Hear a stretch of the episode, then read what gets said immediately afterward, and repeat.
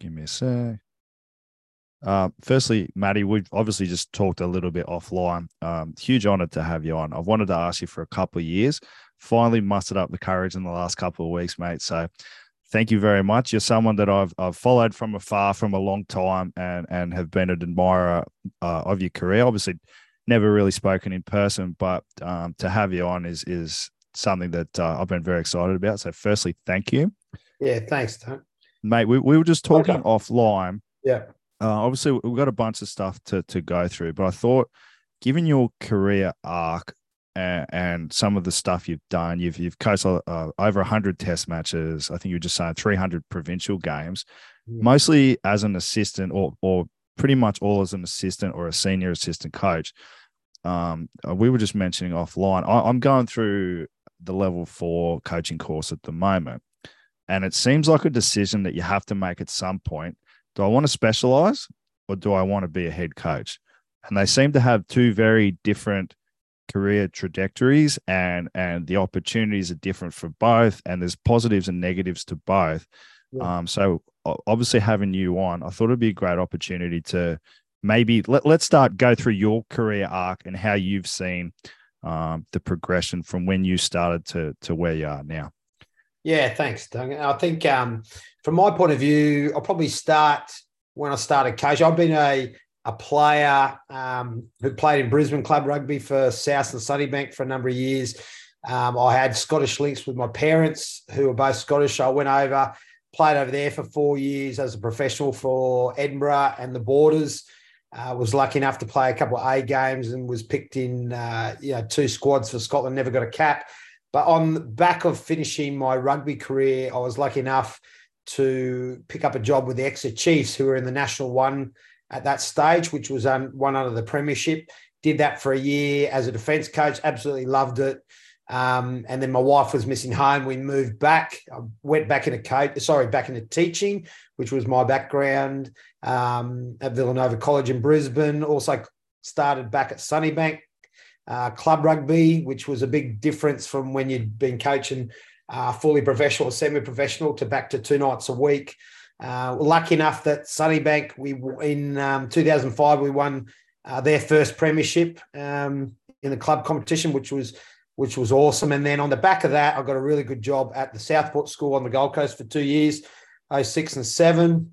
Had a number of uh, really exciting young players again did well in terms of we won the GPS competition both those years. A lot of those guys, the Slippers, the Tapuais, the Morahans, um, the Simmonses, uh, all those type of the Lancers went on to bigger and better things. And um, on the back of that, uh, Ben Whitaker from Rugby Australia got in contact and said, listen, there's an academy job going at the Reds.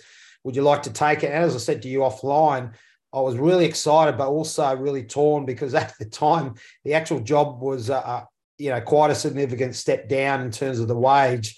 Uh, that I was uh, lucky enough to get through TSS with teaching and coaching and all that.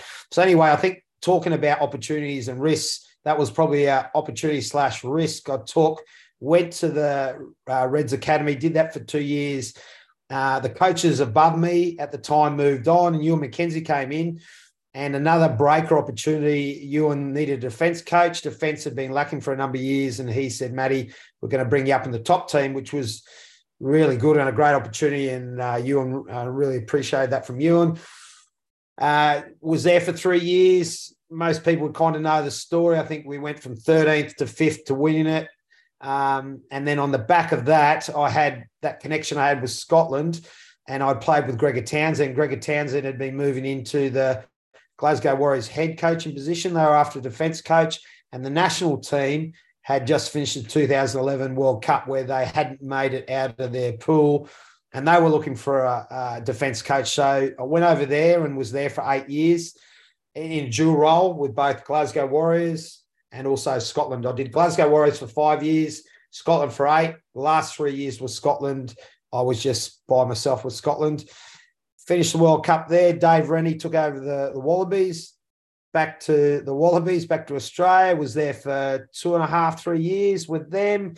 From there, finished up with them and moved to Ricoh uh, in Japan, which I'm at now. So absolutely wonderful uh, coaching experience I've had. I've I managed to coach three of the sides which I grew up support as a as a child, which was the Reds, Scotland, and the Wallabies. So um, not many people can probably say that that they've been able to coach teams which they supported. So I've been really lucky on my journey and met a lot of wonderful people and players along the way. And and I know one of your questions was why why do I coach? And I think one of the reasons why I coach is I really enjoy the relationships, particularly with rugby. I, I love rugby as a player. I love coaching. And then with a number of those teams along the way, building those relationships and having friends for life really were the main reasons why I probably coach. Um, there's there's a, a lot to unpack there. I, I think um, as we mentioned offline, I, there's a lot of aspirational coaches that listen to this podcast, and for some reason, people ask me about what they should do with their career. And to be honest, I have no idea. I'm only in my first year, which is what I tell them. But I mean, obviously, not everyone's going to coach 111 uh, international games and 300 provincial games, but there's there seems to be an element of timing. Yeah, timing seems to be important, and yeah. opportunity seems to be important. You've got to do a fucking good job, yes. and, and and winning and winning also seems to matter as well.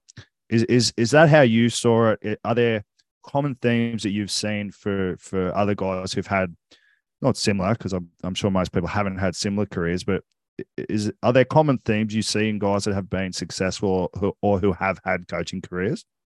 Yeah, I think what you just meant, I think you mentioned four things that uh, yeah. Duncan, you were spot on with all of those. I'd probably add into that, like any part of life, it's it's having people to back you as well. Um, I was lucky enough, um, you know, Ben Whitaker at Rugby Australia saw something in my coaching um, that gave me opportunity to go um, from being a amateur coach as such uh, to a professional coach, and then Ewen McKenzie gave me an opportunity because I had written actually a thesis on the Reds for my level three back then. Um, on the Reds defense. He had read it and he really enjoyed the analytical side and he gave me opportunity. The Reds didn't have a particular lot of money at that stage. I was a young up and coming coach who was keen. He saw my work ethic. He'd spoken to people. So I think there's, as you said, there's a timing uh, element of opportunity. I think you got to work really hard, as hard as you possibly can, if you want to achieve something like anything in life. And then sometimes it's just, yeah, if you win something, which you know, as I was saying to you, uh, once you won something with the Reds, Scotland was interested. I had that also that connection with Gregor Townsend, who I played with, and also playing in Scotland. So I think there's a number of factors there. Um, and you build your reputation. I think it's important. People understand you, you know, oh, he's a coach, um, which puts a lot of time and effort into it. And you try and build relationships within the rugby community as well, which I've always tried to do. Do you, do you think we, we, we mentioned this offline again? Um, do you think, you know, we mentioned that some people will get stuck in the schools um, category or the or the juniors or the academy or the or the women's category do you think it's a matter of sometimes you just take whatever ever opportunity you get and you've got to make the most of that to make the transition? Is is that a part of it as well? Like you yeah. you you can't bullshit super rugby players. You have to be a good coach. Otherwise you're not going to go to the next job or the next job after that. You're going to get found out eventually. So you have to do a good job mm. Does, yeah, does that make sense? Yeah, I think it's like in any job in life. I think whatever job you're doing, you do it to your best ability. Um, and then that should hopefully open doors for you. As well as that, I think as you're in your own job, as you've just reached out to me, Duncan, now I have someone like yourself who will stay in contact with each other uh, wherever we go. I think building those relationships or, or, or just like sending an email trying to get someone's number and saying, "Hey, listen, I'd love to come down to a session, or can I do something for you? I, you know, I've noticed your team. Can can I write something for you? You have a look at it now. Some people might say no, or some people might say, yeah, go ahead, and then you read something, or and then that's the kind of link into somewhere. I think anything in life is trying to do the best you can in in your job, but also try and build those links and um, connections, and hopefully that opens opportunities or doors and and that. So. Well, mate, one of the one of the things I found really amazing and that I really like about coaching is just how open guys who are uh, who have had that experience are with the young guys coming through. Like I've had some amazing conversation. Like Wayne, I did a podcast with Wayne Smith, you know, yeah. one one of the greatest rugby coaches of all time, who just gave his time freely, and I, I really like that element of coaching, the passing on of knowledge from the, you know, the more experienced generation to the new generation. I think that's really important, and having the opportunity to sit down with someone like Dan McKellar or Dan Palmer and talk about forwards play is so so valuable for a young guy coming through. Mm. You, you just can't like that experience is is incredible. Yeah, and, and it's funny that you mentioned Wayne Smith because I think um, uh, he he was some someone which I was maybe going to mention today, but I, I, think of two people that helped me early in my coaching career. Uh, one is Les Kiss, who's just got the Reds job. I, I, listen, I haven't spoken to Les for a while. I've lost his number of contact, but one thing when I first came into uh, the Reds um, Ewen McKenzie knew Les from working with him at the Waratahs, and Les had moved to Ireland, and Ireland was on tour here early. It might have been my first year at the Reds, and Les um, spent you know two or three hours just going through all the defence stuff with me for for a young up and coming coach. I thought that was uh, was a real sign of what a great bloke he was. Wayne Smith, uh, the Scotland Rugby Union, um, employed him to come over and spend a week with Glasgow, a week with Edinburgh. And again, I think it was might have been my first or second year. Um, with me being the Reds, we'd played um, the Chiefs um, when Wayne was there, I think, in this last year, and we bounced ideas off. And, and then for a number of years after that, we remained uh, in contact, and he's very good, best mates with Dave Rennie, or very good. So, those two guys for me, for a young guy who's a coach, and how how high they were up in the coaching ladder, just for me, that was just unbelievable that those guys would spend that time and effort and keep those connections. So yeah. let's let's talk about mentors in general. That's one of the things I wanted to ask you anyway. Yeah. Um, doing uh, doing the level four, you get given a mentor. I've I've been connected with the great Matt Williams, who is a fantastic human being mm-hmm. and someone that I, I have enjoyed talking to very much and sharing experiences with. Um, he's been incredibly generous uh, as well with his time. Um, how important is having mentors for you? Do you have any mentors now? Yeah. And and how would you go about a young coach potentially contacting and getting a mentor? Yeah, no, listen, I think mentors for me are are really important tools that that can work really well. I mean, I mean, when I first, well, for a long time, I probably didn't have uh, a mentor in terms of there was a set routine. I probably talked to different people along the way, um, a bit like what I just discussed a little bit there with Wayne Smith. I'd every once in a while send him an email or try and get a hold of him and ask him different things defensively. But I think in the last couple of years, I've definitely um, been more intentful around having people who I meet up with on a regular basis, some more regular than others. But like one guy, which I connected with um, when he came back from Ireland, is the guy Matt Wilkie, who's the RA, RA director of coaching development. Yeah. He lives here on the Gold Coast where I'm from. So he actually first job was at TSS where my boys uh, working and sorry going to school. So I've, I've been in contact with him and done a fair bit of work with him just in the last two or three years when he moved into Rugby Australia, and also since I've left, um, we talk a lot. The other guy that I've worked with is a guy called Ben Summons, which is he owns his own business in a, in a company called Purpose and Flow, which he's been a CEO and he, he was very good. Uh, was more kind of rugby based, and and Ben is a little bit more kind of, you know, your philosophies, um, you know, your goals, your visions, all those type of things, which again, I think you can have mentors for different parts of where you find yourself. Um, you know, I, I talked to a lot of coaches in terms of Zooms and that. Uh, Anthony Seibold, um, who's Manly's coach, who was with England as a defence coach. I first went to the Storm in 2013 when I was with Scotland. He was doing the defence then, and we remained friends. He came over to Scotland, and I was just been on a couple of um, Zooms with him over the last couple of weeks because um, I've moved into a slightly different role with Ricoh, or adding to my role as a, a coaching director there. Um, so I was just bouncing ideas of him. He'd done it in the England environment. He'd done it at Newcastle when he left the Broncos. So they're important. Uh, Gregor Townsend, I speak to quite a lot because I played with him, also worked with him for eight years. David Nucifora is another one that I'm very lucky enough to know. I worked with him with the Aussie 20s way back in um, 08. He took me on as me and Darren Coleman were the kind of development coaches there. And I've remained in contact with him. And then he was with Ireland when I was with Scotland. So I'd see him quite regularly.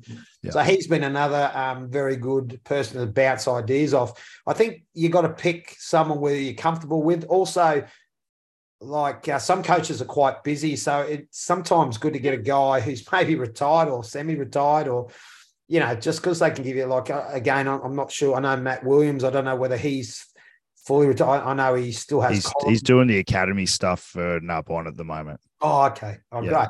Yeah. So I mean, it sounds like he's still coaching, which is great, but he probably still has the time when you. Sometimes some of these coaches that we know, is particularly if you're international coaching, it's twenty four seven um, yeah, you, you just got to pick people who you're comfortable with, and probably that, depending on how much you meet up, or can they can see your coaching or whatever you can relate to, because some people are pretty busy as well. So. Absolutely, and you you don't really want someone harassing you twenty four seven either. I could can imagine. You mentioned uh, talking about philosophy yeah just previously one thing that we keep getting asked in in these coaching courses is is what's your coaching philosophy and it seems to be something with me in particular that's kind of evolving as I get some more experience and you know learn more about different areas of the game and people. Yeah. Um, do you do you have a coaching philosophy? Do you think it's important for young coaches to sit down and work out uh, what their coaching philosophy is? Yeah, I definitely think it's good to have a bit of a framework and idea of how you want to go about things. I think with philosophies for like if you're talking rugby, for me, there's nearly a kind of rugby philosophy, the way you want the game, how you want to play the game or coach the game, or how you think you're going to win the game of rugby. And then there's probably the the culture or everything that surrounds how you coach. I mean, um, for me, that part of my philosophy, I've tried to focus on what four kind of main things or like a, a bit of a winning formula, and that's having a really good culture, uh, focusing on people, having a real strong preparation and then execution. So they're the kind of four areas that I've tried to look at in terms of my coaching or when I'm coaching rugby um, and working there. In terms of uh, my kind of rugby philosophy on how games are won and lost and things like that, I think because I'm a defense coach, I always believe that you know having a strong defense is a really good way of your, your team's winning rugby. So having a strong defensive philosophy, but like in everything, I think you've got components to a game of rugby. For me, it's kind of like you've got your your set piece, your defense, your kicking game, your attack, and it's those kind of you know four maybe five areas that you decide. There's a couple of things you probably there's areas which you believe, like I'm saying, defenses that you know in in most of the teams which I've had good success with or won something, defense has been a really strong part of those teams. Um, but then, how much time do you spend on the kicking game? How much yes. time do you spend on the attack? How much time do you spend on the set piece?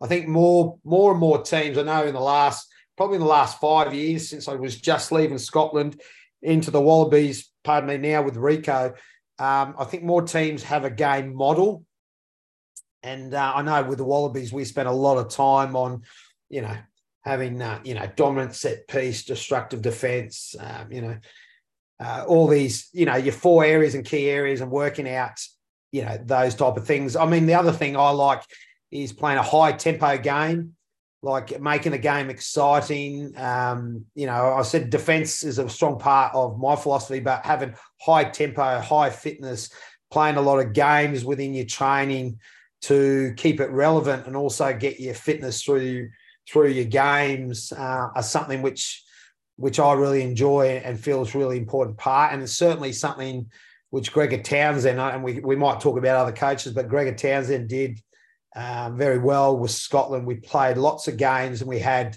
emphasis on different parts of the games which you wanted to try and focus on. Um, but certainly, like any uh, sport or team, you've got to have a maybe a game focus. You've got to get a skill focus, and whether that's open or closed. So there's all those elements you've got to drop into a program, and depending on where you are in the season or where your team's at development wise, is kind of what area do you push of of each. I, I, let's talk about that a little bit because it's something that I've noticed. Obviously, Shute Shield is three nights a week for us. Yeah. So every time you add something to training, you got to take something away. Yes. From from what I've from what I've seen, how do you make decisions on the biggest bang for your buck items that are going to hopefully uh, affect the result positively on Saturday? Yeah. Well, that's. Uh, I mean, is that the million dollar question? Or? yeah, I think. Listen, I think rugby for me, and again, um, I reflect back to my time when I, I left the Exeter Chiefs, uh, who were at that time they were semi-professional. So we had a couple of guys maybe five, six guys who were fully pro. We probably had another 10 guys who were semi professional, and we had another probably 10 guys who were amateur, had a full time job. And our training started at like maybe 3.30. So those guys who were full time workers kind of got a few hours off. Um, then we went, went back and coached Sunnybank, where at that time it was only two nights a week. And everyone, you know, you only turned up for an hour and a half or two hours. I think that level for me, you want to keep it as simple as possible in terms of your game plan, your game philosophy, also having that that synergy between maybe the whether it's fourth grade to first grade or definitely first and second grade, so people can come in and move up and move out and and be really strong on the fundamentals of the game um, and, and coach that really well. And then we're talking about those games like try and have your game plan within the game so you can get your biggest bang for your buck um, and whether that's a game where there's you know a bit of attack and there's a kicking emphasis, like we'll play different games with different teams have been involved with that could be love the hunt or you know kick chase kill and where you're kind of promoting the strategy of your kick chase and your, and your pressuring and it's a game that they all know and they know the outcomes and and you just hit them with it every Tuesday and that's with a lot of teams so you're getting your extensive running your fitness in but yep. you get your game plans and you might tweak it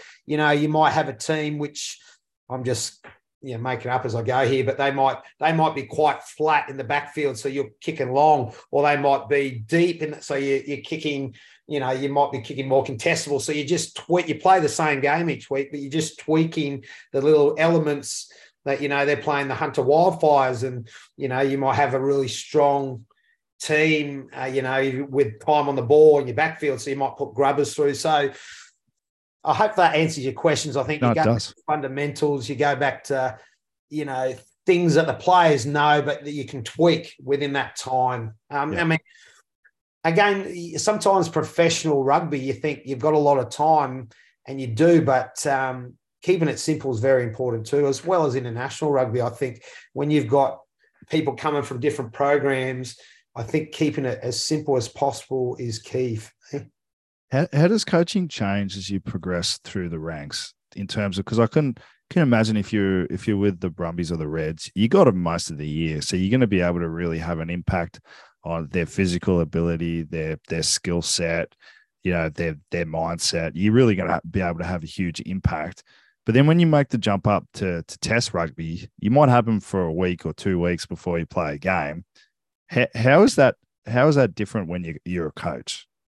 Yeah, well, listen, I, I um, I've been lucky enough to coach in both of those environments, and they're different environments. I mean, I mean, during this World Cup cycle, a lot of these teams become a bit like club sides because you've, you know, they've got that extra preparation sometimes, or particularly the Northern Hemisphere teams do. Um, but yeah, it's a good question. I think um, with the Super Rugby or a Pro 14 or or whatever it's called now over there is you have big preseason, so you have a good impact and you can add things to your program and see that with international rugby. Again, it's trying to keep it as simple as possible, particularly when guys are coming from different systems and it's might it's just having one or two key points and just trying to drive those key points and uh, I mean, it's just I know there's there's lots of uh, talk about the Wallabies, for instance, and new coaches coming in, and it's bloody tough environment for those guys. So they've got a brand new coaching group coming in, and they're trying to develop the game. They're trying to work out who the, who they've got in terms of players, and they're up against the best teams in the world. So it's a bloody tough environment to operate in, and you just got to try and keep it as simple as possible. Keep to the fundamentals and also develop a, a, simple game plan that's that's winning rugby for you. Yeah. So it'd be more strategy, strategy based coaching as opposed to just skill set. Yeah, well, I mean, you gotta you gotta keep touching skills as well. It's kind of like it is. It's a lot of well, it's a lot of organisation with test rugby or test match rugby, particularly when you first come into camp. So you're trying to spend, you're trying to not overdo it, but you're also trying you, you've you're trying to do little walkthroughs. You're trying to um, get the information as best as possible and not overload them so that they go out there and they're going, "Oh, I've got ten things in my mind. I can't," you know. So it's it's a difficult environment. Yeah. So um, yeah, I just think you've got to kind of you do your walkthroughs, uh, you know, get the learning, get the knowledge, and then try and keep it as simple as possible. And then you add layers to it as you go, um, which all teams try and do. Mate, you, you've worked with some great head coaches. What have you learned from guys like Ewen McKenzie? I believe you worked with Vern Cotter, Yeah. Dave Rennie. What have you learned from those guys? Gregor Townsend. Yeah, listen, I think I've been extremely lucky that I've been involved with some excellent head coaches and I've got a lot of learning from them. I mean, Ewen McKenzie, he was my kind of first full time head coach and nearly one of the best, uh, even though every one of those head coaches that you mentioned, a few more, which I might mention, I've learned a lot off. I think Ewen McKenzie was very good at assessing uh, an environment and working out what needed to stay, what needed to go. He was very good at asking people's opinions and not micromanaging and let you get on in your area, which I think's important as a head coach. It's always important that, of course, you want things done right and a certain way, but you don't want to micromanage. Um, I mean, what he did with the Reds or what we did as the Reds was pretty good. I mean, for a decade there, they'd been languishing in the you know the bottom three or four, and to get them from 13th to fifth to win them in two years was was amazing. And uh, you know, one of one of the one of the memories in rugby that I always remember and being part of, and how how much enjoyable it was and those relationships. Um, you know, you next- remember, can you remember what he did there? Oh, what you you were there too. Well, can you remember Yeah. what you guys did? Obviously, a very young team coming through. Quade, Will Yeah. Genia, kind of at the start of their career trajectory. What what can you recall from that time?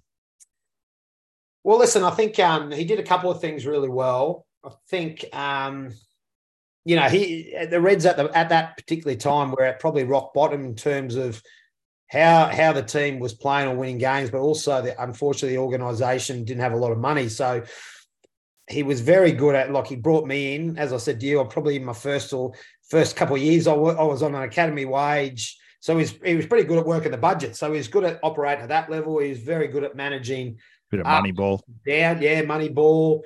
Um, he really worked hard on the culture of the of the team. He had a real big. He was very good at the cultural side of games, and, and mate, what he said to me was defense had actually had reasonable statistics attacking wise, and, and not to say Jimmy McKay did an uh, outstanding job in attack, but they were reasonable in attack. Defense, they were poor. Now he he did two things. Defensively, he said, "I'm going to bring you in because by having a coach in, we're saying it's important." He also said defense is linked to culture. So, um, you know, that's a tough part of the game. We're going to spend a lot of time on it. And, and he did that. And from my point of view, as a defense coach, um, you need your head coach to really support defense. Um, because if your defense coach is right on board and, and knows how important defense is, uh, generally defense will be pretty good. And our defense is also, it's very easy to sit back and also, you know, look at a score at the end of the game and say if a team scored a lot of points or opposition, they can say, oh, defense was shit. Well, that could be the case, and there could be areas of defense which aren't up to standard, but it's also got to do with how often did you kick the ball? How often did you turn the ball over and where did you turn over the ball? So everything's interlinked with rugby, as we know. It's not just attack by itself. It's not just defense by itself. It's not just set piece. There's all an interrelationship. But I think the thing for me is having, if you're a defense coach, having a head coach which sees it as important, gives it important in the game plan, talks about it, and also gives the amount of time that's needed. That's my And- point of view. And you and valued you and valued that strongly, defensive side of the game. Yes, he did, and he um, and that was one of the main things, as well as he. I think the three things from memory: one was culture, one was defense. I'm trying to think the other one. Um, I can't remember off the top of the other the other major area, but what he was very good at was our first year, 2010, where we went from 13th to, fin- uh, to fifth. We ran the ball. We didn't kick the ball much, and we had really good success with that. But what we did is the next year, um, like the Brumbies, for instance, I remember playing the Brumbies in 2010. They just put a wall of 14 in front, and we ran we ran up, and, and um, they just turned us over. And it was really good learning for us. And we didn't make the finals, and we reflect on the game. And the next year when we won it, we actually kicked the ball the most in the comp. But whenever people talked about the Reds, they always thought we ran it, but we ran it, but it was the types of kicks. Yeah. We do grubbers, we did dinks, uh, Quade would do cross fields, we do long ones. So there was, you know, how you kick was really important. And I think you see what the All Blacks have just uh, worked on just recently with Joe Schmidt. Joe Schmidt, for me, with my time, knowing him and also coaching against him with Islands, the kicking part of the game, he was very good. And I'm assuming he's had a bit more of an influence with the All Blacks in that first 20, 25 minutes against South Africa, where some of the kicking was unbelievable, how they just picked them apart. Um, but yeah, so getting back to you and what he did very well was he um, he adapted he adapted to what he had. He adapted to the game. He's a very he's a he's a smart guy. Forget about rugby smart. He was just a, as we all know, he's a town planner. He's not many people can seem to get hold of him anymore, which is a little bit unfortunate. I think after his rugby experience, he decided that part at the moment it's not for me, and yeah. um, it's a bit of a shame. But anyway, but then I moved on to Gregor Townsend. So Gregor Townsend for me is again a very smart guy. He did he did politics in uh, university and um, very driven coach. Um, again, when I came on board, we had just won with the Reds, so he was very big with Glasgow. We had a template of winning rugby, and defense was number one. Don't beat yourself was number two. Don't beat yourself was like not having turnover, exiting well, um, things like that. Then I think set piece was third off memory. And then attack was fourth, even though he's an attack coach. But I think if you're defending well and you're not turning over the ball and not giving penalties away and exiting well, again, you're going to be a hard team to beat. But what Gregor, I reckon, was really Gregor's a real, he'll go out and pick the best pieces of different coaches, and that could be coaches in rugby, but he'll he'll go and talk to he'll go, he'll get on a plane and go to Belgium and talk to the Belgium soccer coach. If he's really good in one area game. He's very, very good in that regards. He was also very game based driven. Pardon me. So he was very, a lot of our activities were game based. So can I, can I, can I ask potentially a strange question, but given that you've worked with Dave Rennie recently, yeah. might not be that strange. H- how important do you think it is for a coach to have a deep understanding of the culture that they're going into? So obviously, Ewen Ewen would have had a great understanding of Queensland. Obviously, he's from he played in New South Wales, but yeah, Australian guy coaching in Queensland. Gregor Townsend, the Scottish legend. Yeah, I, I, doubt anyone understands Scottish rugby better than he does. Do you do you think that's important, or is it something where an outsider can go in and learn the culture and, and have an appreciation for it? Did you know? Do you know what I'm trying to get? Yeah, no, no, definitely. I think for me, it's it's very important it's very important. Uh, I, I don't think you have to come from that culture to coach in that environment, but I think it's very important, as you suggest, that, that you have a, a very good understanding or an idea of that environment. Um, yeah, and uh, yeah, I think it's really important uh, that you have that understanding. Now, Dave, Dave did a good job at coming in and and he got a balance between having an Australian flavour, but also driving things which he'd done before. Um, again, I don't know whether on your podcast or you knew, we kind of had an, an Australian figure who, um, you know, that we referred to quite a lot um, you know, what type of person does the Wallaby person want to be, uh, and this and and David done that because I'd seen him work at Glasgow because he went into Glasgow after us, and I lived in Glasgow, so I come in, so he had one there. He also had one. He had the same type of guy at the Chiefs, but for the Chiefs environment. So, um, so Dave had a template of culture and how he was going to go about things, and yeah. and again, Dave was being an Islander himself, and and and have an understanding that the Australian environment now compared to what it was might have been 25, 30 years ago was, a, you know, at least half and half uh, Islander. Um, so he was good at that part of things. Um, no, it's just a, yeah, it's just a thought I had. I thought it was interesting. Like I, I, I know guys that played in the team who love Dave and yeah, absolutely raved about him. And and you always notice when the the national anthems are singing, uh, playing, and you go to the coaching box, he's singing the Wallaby or the national anthem. And I think those small things really do matter.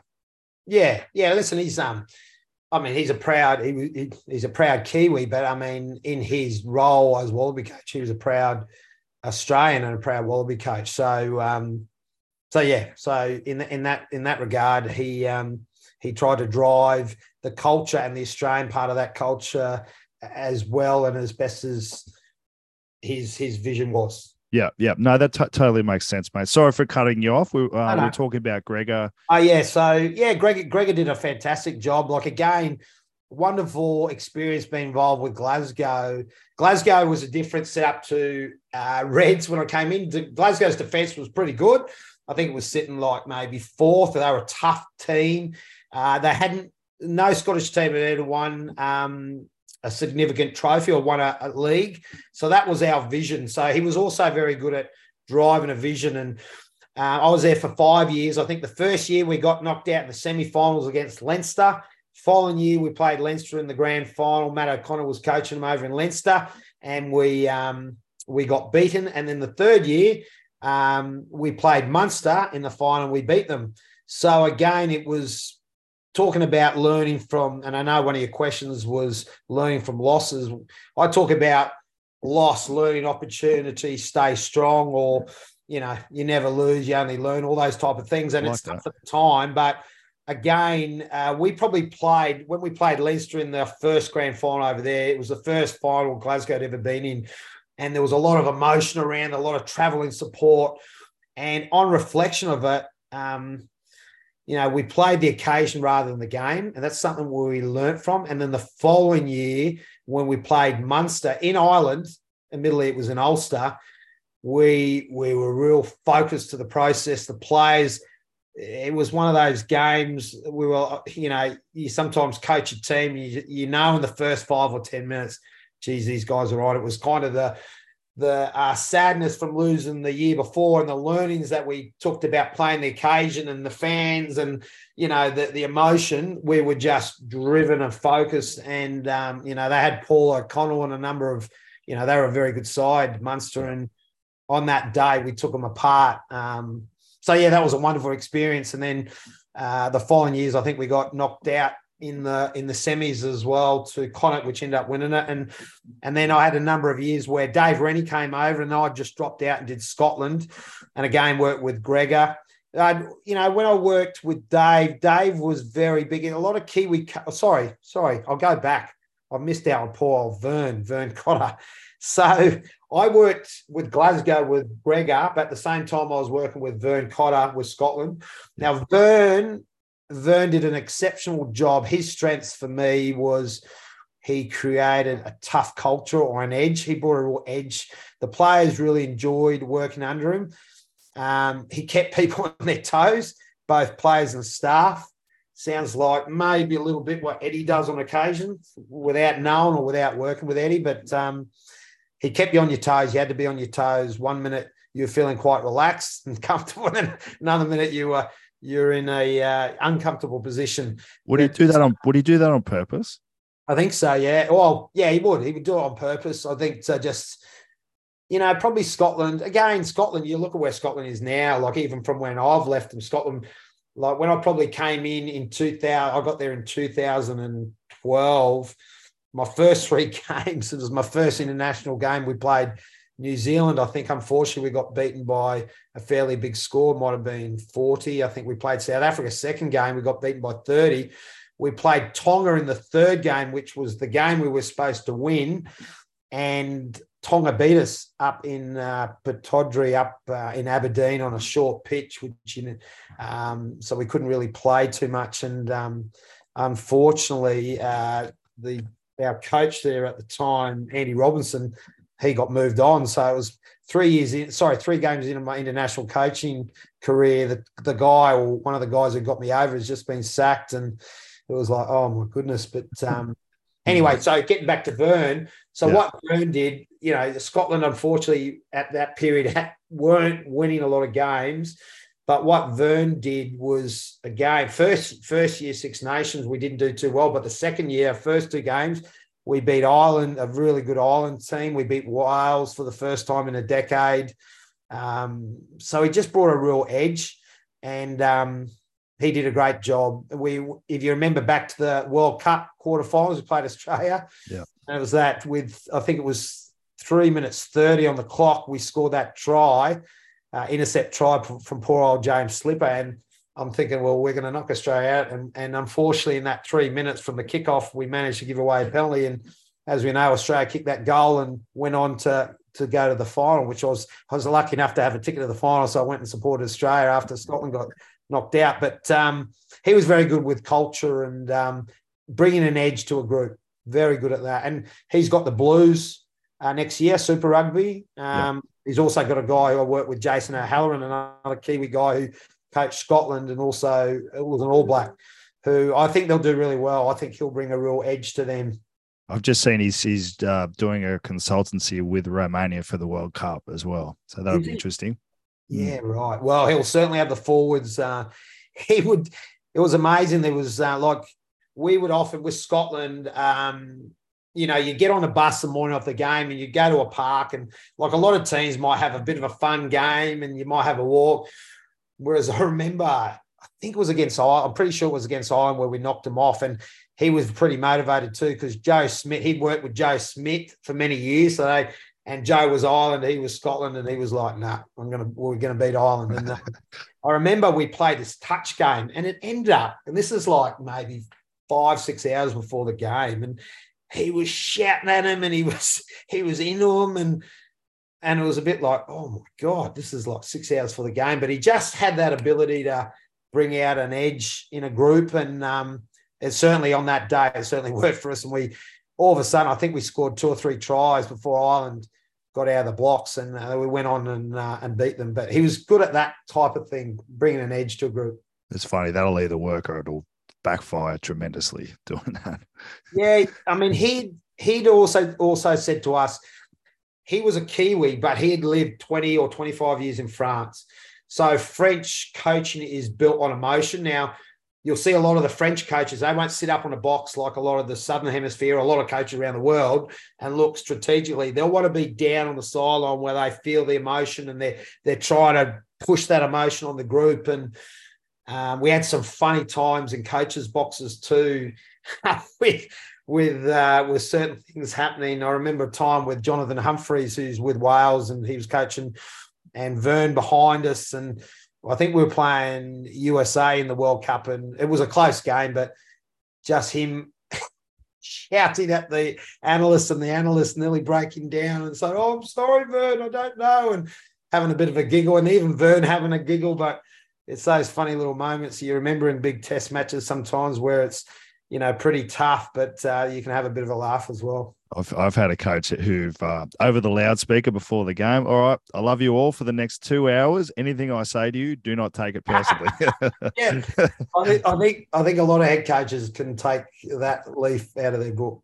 Mate, something that has changed my life doing this podcast is listening to people's relationship with failure and, yeah. and how they deal with loss and mistakes and learning. I've said this story heaps of times, but I used to be very afraid of failure. And then I had a conversation with Wayne Smith where I said yeah. to him, How did you know something was going to work before you tried it at the All Blacks? Because I could imagine with that pressure, you'd want to know something worked before you tried it. And he goes, We didn't think like that at all. We were not afraid to try things. And a couple of things we tried before, I can't remember which World Cup, were the catalyst for us having the game to win the World Cup. Yeah. So holy, holy shit, if this guy's not afraid of making mistakes at the All Blacks, I shouldn't be as well. what's your relationship like with failure? How do you how do you learn from from it? And do you have any favorite failures that you wouldn't mind sharing that have set you up for later successes? Yeah, I think um yeah, to get back first of all, I've uh, losses probably losses for me, particularly maybe 10 years ago when I first started the Reds and into my into Scotland as well you know, for me, it used to hit me pretty hard, or I used to be quite down or just pissed off about the whole thing. Now, not to say that I'm still not like that now, but I've got a better reflection and a better perspective on life in general in terms of, yeah, you've lost a rugby game and uh, yeah, you're professional, but life goes on and you take the learnings. I've been better at that. I still can get better sometimes because I probably sometimes dwell on a bit too much.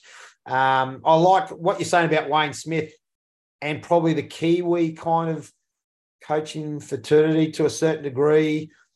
Like he said the same, he was saying the same things he said to you um, a number of years ago, way back when he when he came to Scotland that time. They're very good at trying things and yeah, they're a little bit more kind of growth mindset and having a go um, than I than I felt that I could be. And it's a great way to coach, I suppose. It's yeah, I don't know whether I could go down the continuum of how they kind of did it, but it's good to have a growth mindset and things like that. It's, it's always difficult, particularly at a professional level.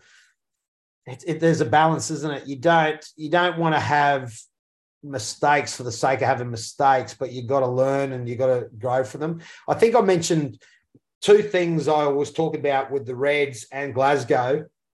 Are those two things I quickly just mentioned? I think learning from losses or learning from not achieving what you wanted. So 2010, we ran the ball nearly all the time. And then we made a shift in 2011 where we won it to kicking it. So that was a really big learning opportunity.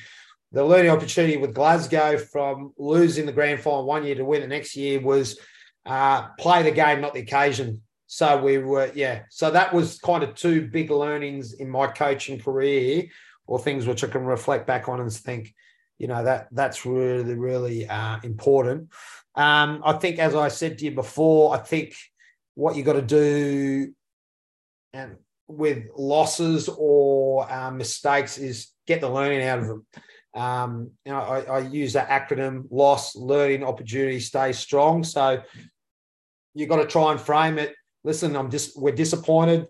It's it's upsetting, but we've got to take the learnings and move from it and grow from it. I think that's the important thing that you've always got to do, and you've got to frame it in that way because if you you frame it in a negative way, it just you know, it comes down on people. So, uh, or it comes down in the group or the mood. So it is getting that balancing act, particularly when you're professional. I think it's certainly should be different when you're amateur. I mean, yeah.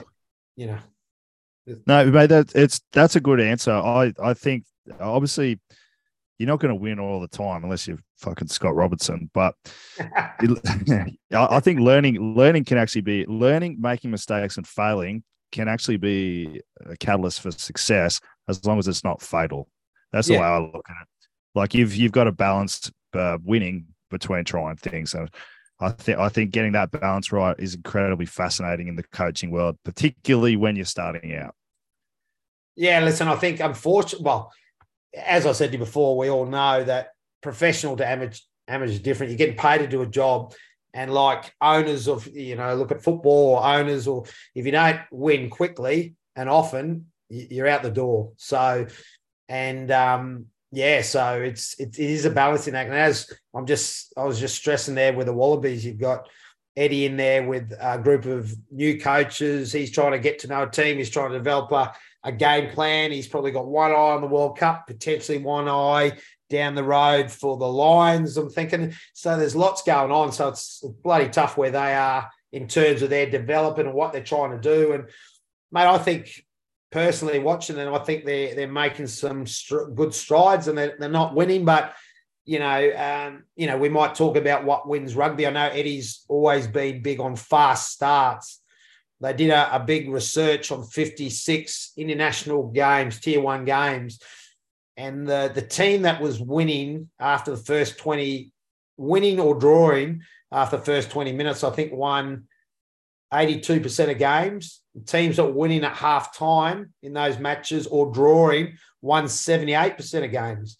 So if you take those two australian games you'd say fast starts are doing pretty well. Now as i said you can be ahead at 20 minutes according to those 56 tier one games but you still got to finish the job. Um, but that part of the game they might be really focusing or working on, and that's working. Um. You know, Eddie's talked about at stages kicking the ball a little bit more. like another big stat is generally the team, rightly or wrongly, uh, the team that generally kicks the most wins 76% of games. And is then, that is that contextual that kicking stat? Like, is that just purely the amount of kicks, or does kick meters come into that? yeah, I think. Listen, this this was a study done. I've forgotten the guy's name at the moment. He did, I think it was something like 120 Test matches, Super Rugby game, uh, finals games, uh, European games, and he basically through I think it was around about 150 games, and he came up with I think there was about 12 or 14 stats, and they said, okay, what are the stats that matter? So getting back to your what, of course, I think the kicks, you can't just say, all right, if I kick to you and every kick's a crap kick, you're probably not Yeah. going to win. So I think the accuracy and the strategy of the kicking is very important. But um, I mean, th- just if you just go on stats, I think they they just talk about 76% of the time, if you kick more than the opposition, you're generally going to win. Yeah. But, but I agree, if you add that layer to that stat, there's got to be uh, execution of that type of kick or maybe strategy. The other one in that strategy, sorry, in that study was if you turn over the ball less than the opposition, you win 76% of your games. Now, if you add those two stats together, Yeah. kick more than the opposition, have less turnovers, that stat went up to something like 83% of winning all games. So it's a little bit of a template for teams, you know. Um, and that and that goes back to your attack as well. How well are you attacking? Are you holding on to possession or are you turning over? Are you, you know, how you're passing, how's your, you know, your resource in the ruck. Um, Can you can you remember the name of that study? uh, no, I could probably Think- look if you think about it, if you think about it later, I'll uh, I'll add it to the notes. when we put Yeah, yeah. No, well, I think it's um Viv. It might be Viv Myers. Viv V I V M E Y E R. I can send you a sheet with some of the stats on it afterwards. Oh, that'd be awesome. That'd be. Awesome. Have you got time for a couple more questions and then the Yeah, rapid sure. fire? Have you got a solid? You got time? You got to get out. Yeah, yeah, no, that's fine. I won't chew up too much more of your time, mate. What uh, what we just talked a bit about some of the the trends in winning games. What Yeah. about just generally for rugby? Um, someone involved in the highest levels of the game. What are the current trends you're seeing around the world in rugby? A couple of trends. Well, let, when when um, when you sent through some of those questions, that's why I had those kind of a couple of those stats on hand ready. So just to say, right, this is kind of from a stats perspective. Um, this is what winning rugby is looking like from a stats point of view. The other thing, probably from a high level of rugby, and it's probably all levels of rugby, but generally the team that either defends and attacks on either 22 are generally the best te- or uh, teams that win a lot of rugby games. So you take the Crusaders, for instance, in Super Rugby this year, they were the best team defending their 22. I think if I look at their stats, I've written down 32%. So they they were the best in terms of their defense in the 22. And I think they were top two in terms of how they attacked in the 22. A lot of teams from a from a professional level will focus on both ends of the 22s, basically how you attack, how well do you attack, and how well do you repel or defend. And I think if you're pretty much one or two in those areas, you'll generally be probably one or two in your competitions. So that's another area. Um, a guy, the guy, a guy that I've had a little bit to do with Brendan Shields at Rugby Ontology. I don't know whether Yeah. you've come across him before or heard of him. I've heard I've heard of the rugby ontology. I haven't heard of Brendan, but Yeah, he's got a he's got a great way of looking at rugby and crunching numbers, and he kind of looks at three areas of a lot of teams. He looks at what they call score rate. That's looking at all your attacks and what percentage do you come out with three, five, or seven points. He looks at exit rate, in which how you move up your zones, both running and kicking. And he looks at what he calls high risk loss, which is how often do you turn over the ball in possession to either a turnover or a penalty.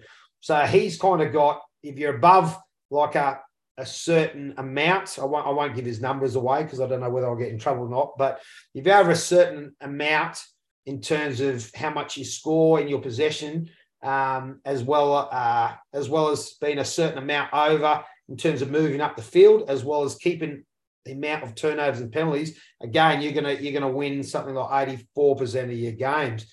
That's nearly all in attack in terms of what you do with the ball. Interesting, he was talking about the All Blacks the other day in terms of their score rate. He's he's saying that their score rate in terms of what they manage to do with their possession is is outstanding. So, and as we all know about the All Blacks, their ability to tackle break, line break, offload, they've always been a team that's been excellent. That the other team, which I look at, France.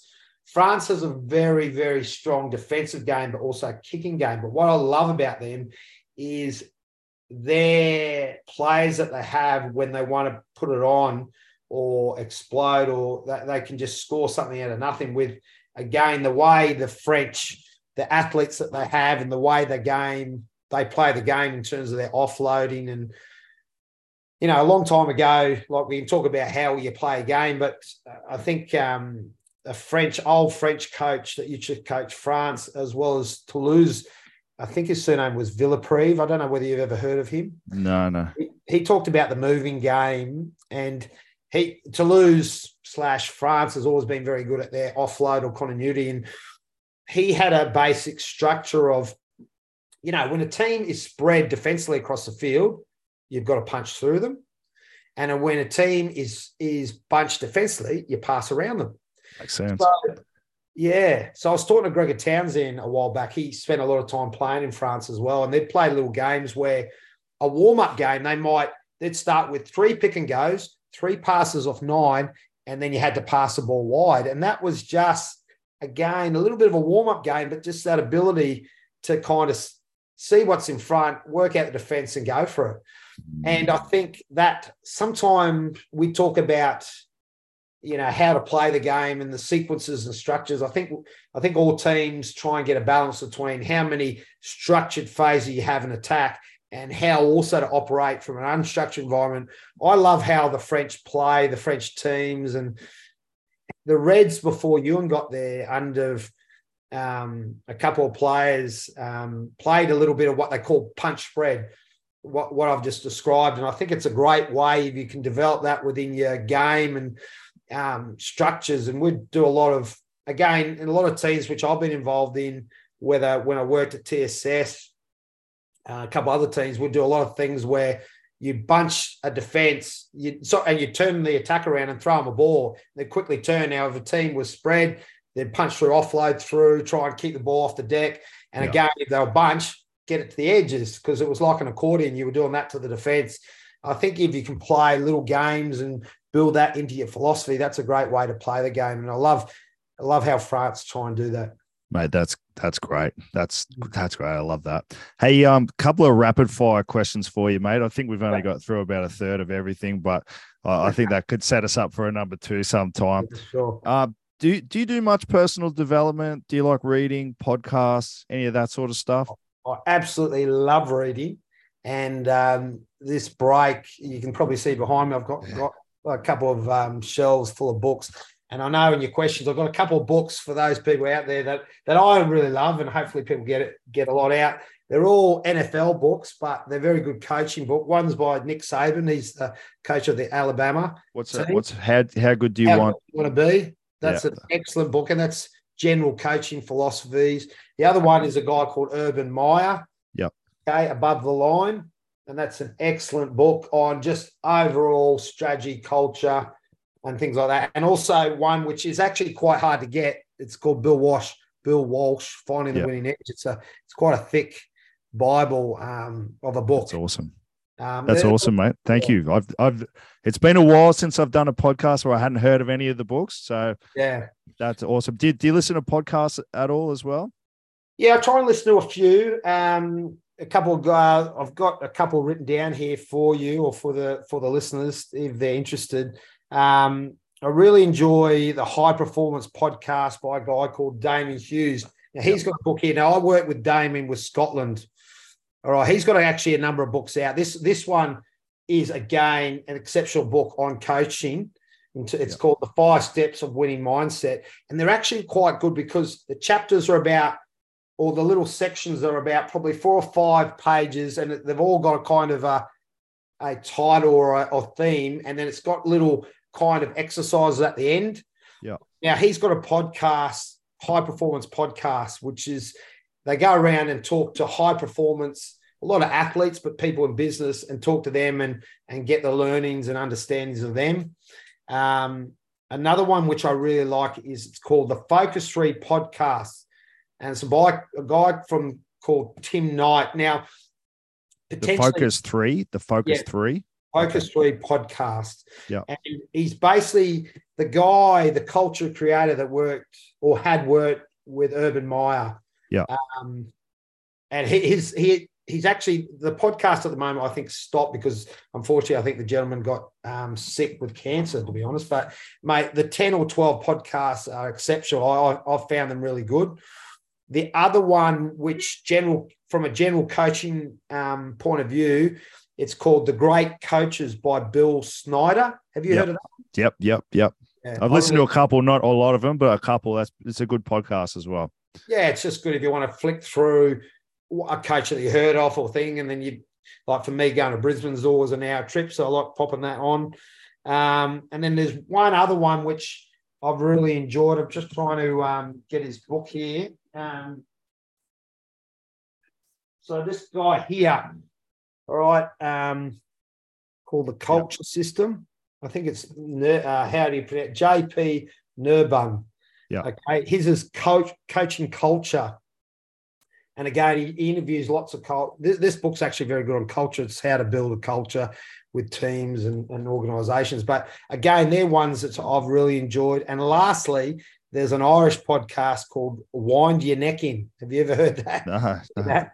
He's uh, he's uh, Irish um, ex player who goes around and interviews basically nearly all rugby coaches. Um, if you want your kind of rugby fix in terms of just pure rugby, that's actually quite a good one. And it's an Irish one, so you get different perspectives and maybe some of the coaches that you haven't heard as much of from over there. Mate, that's awesome. Thank you so much for that.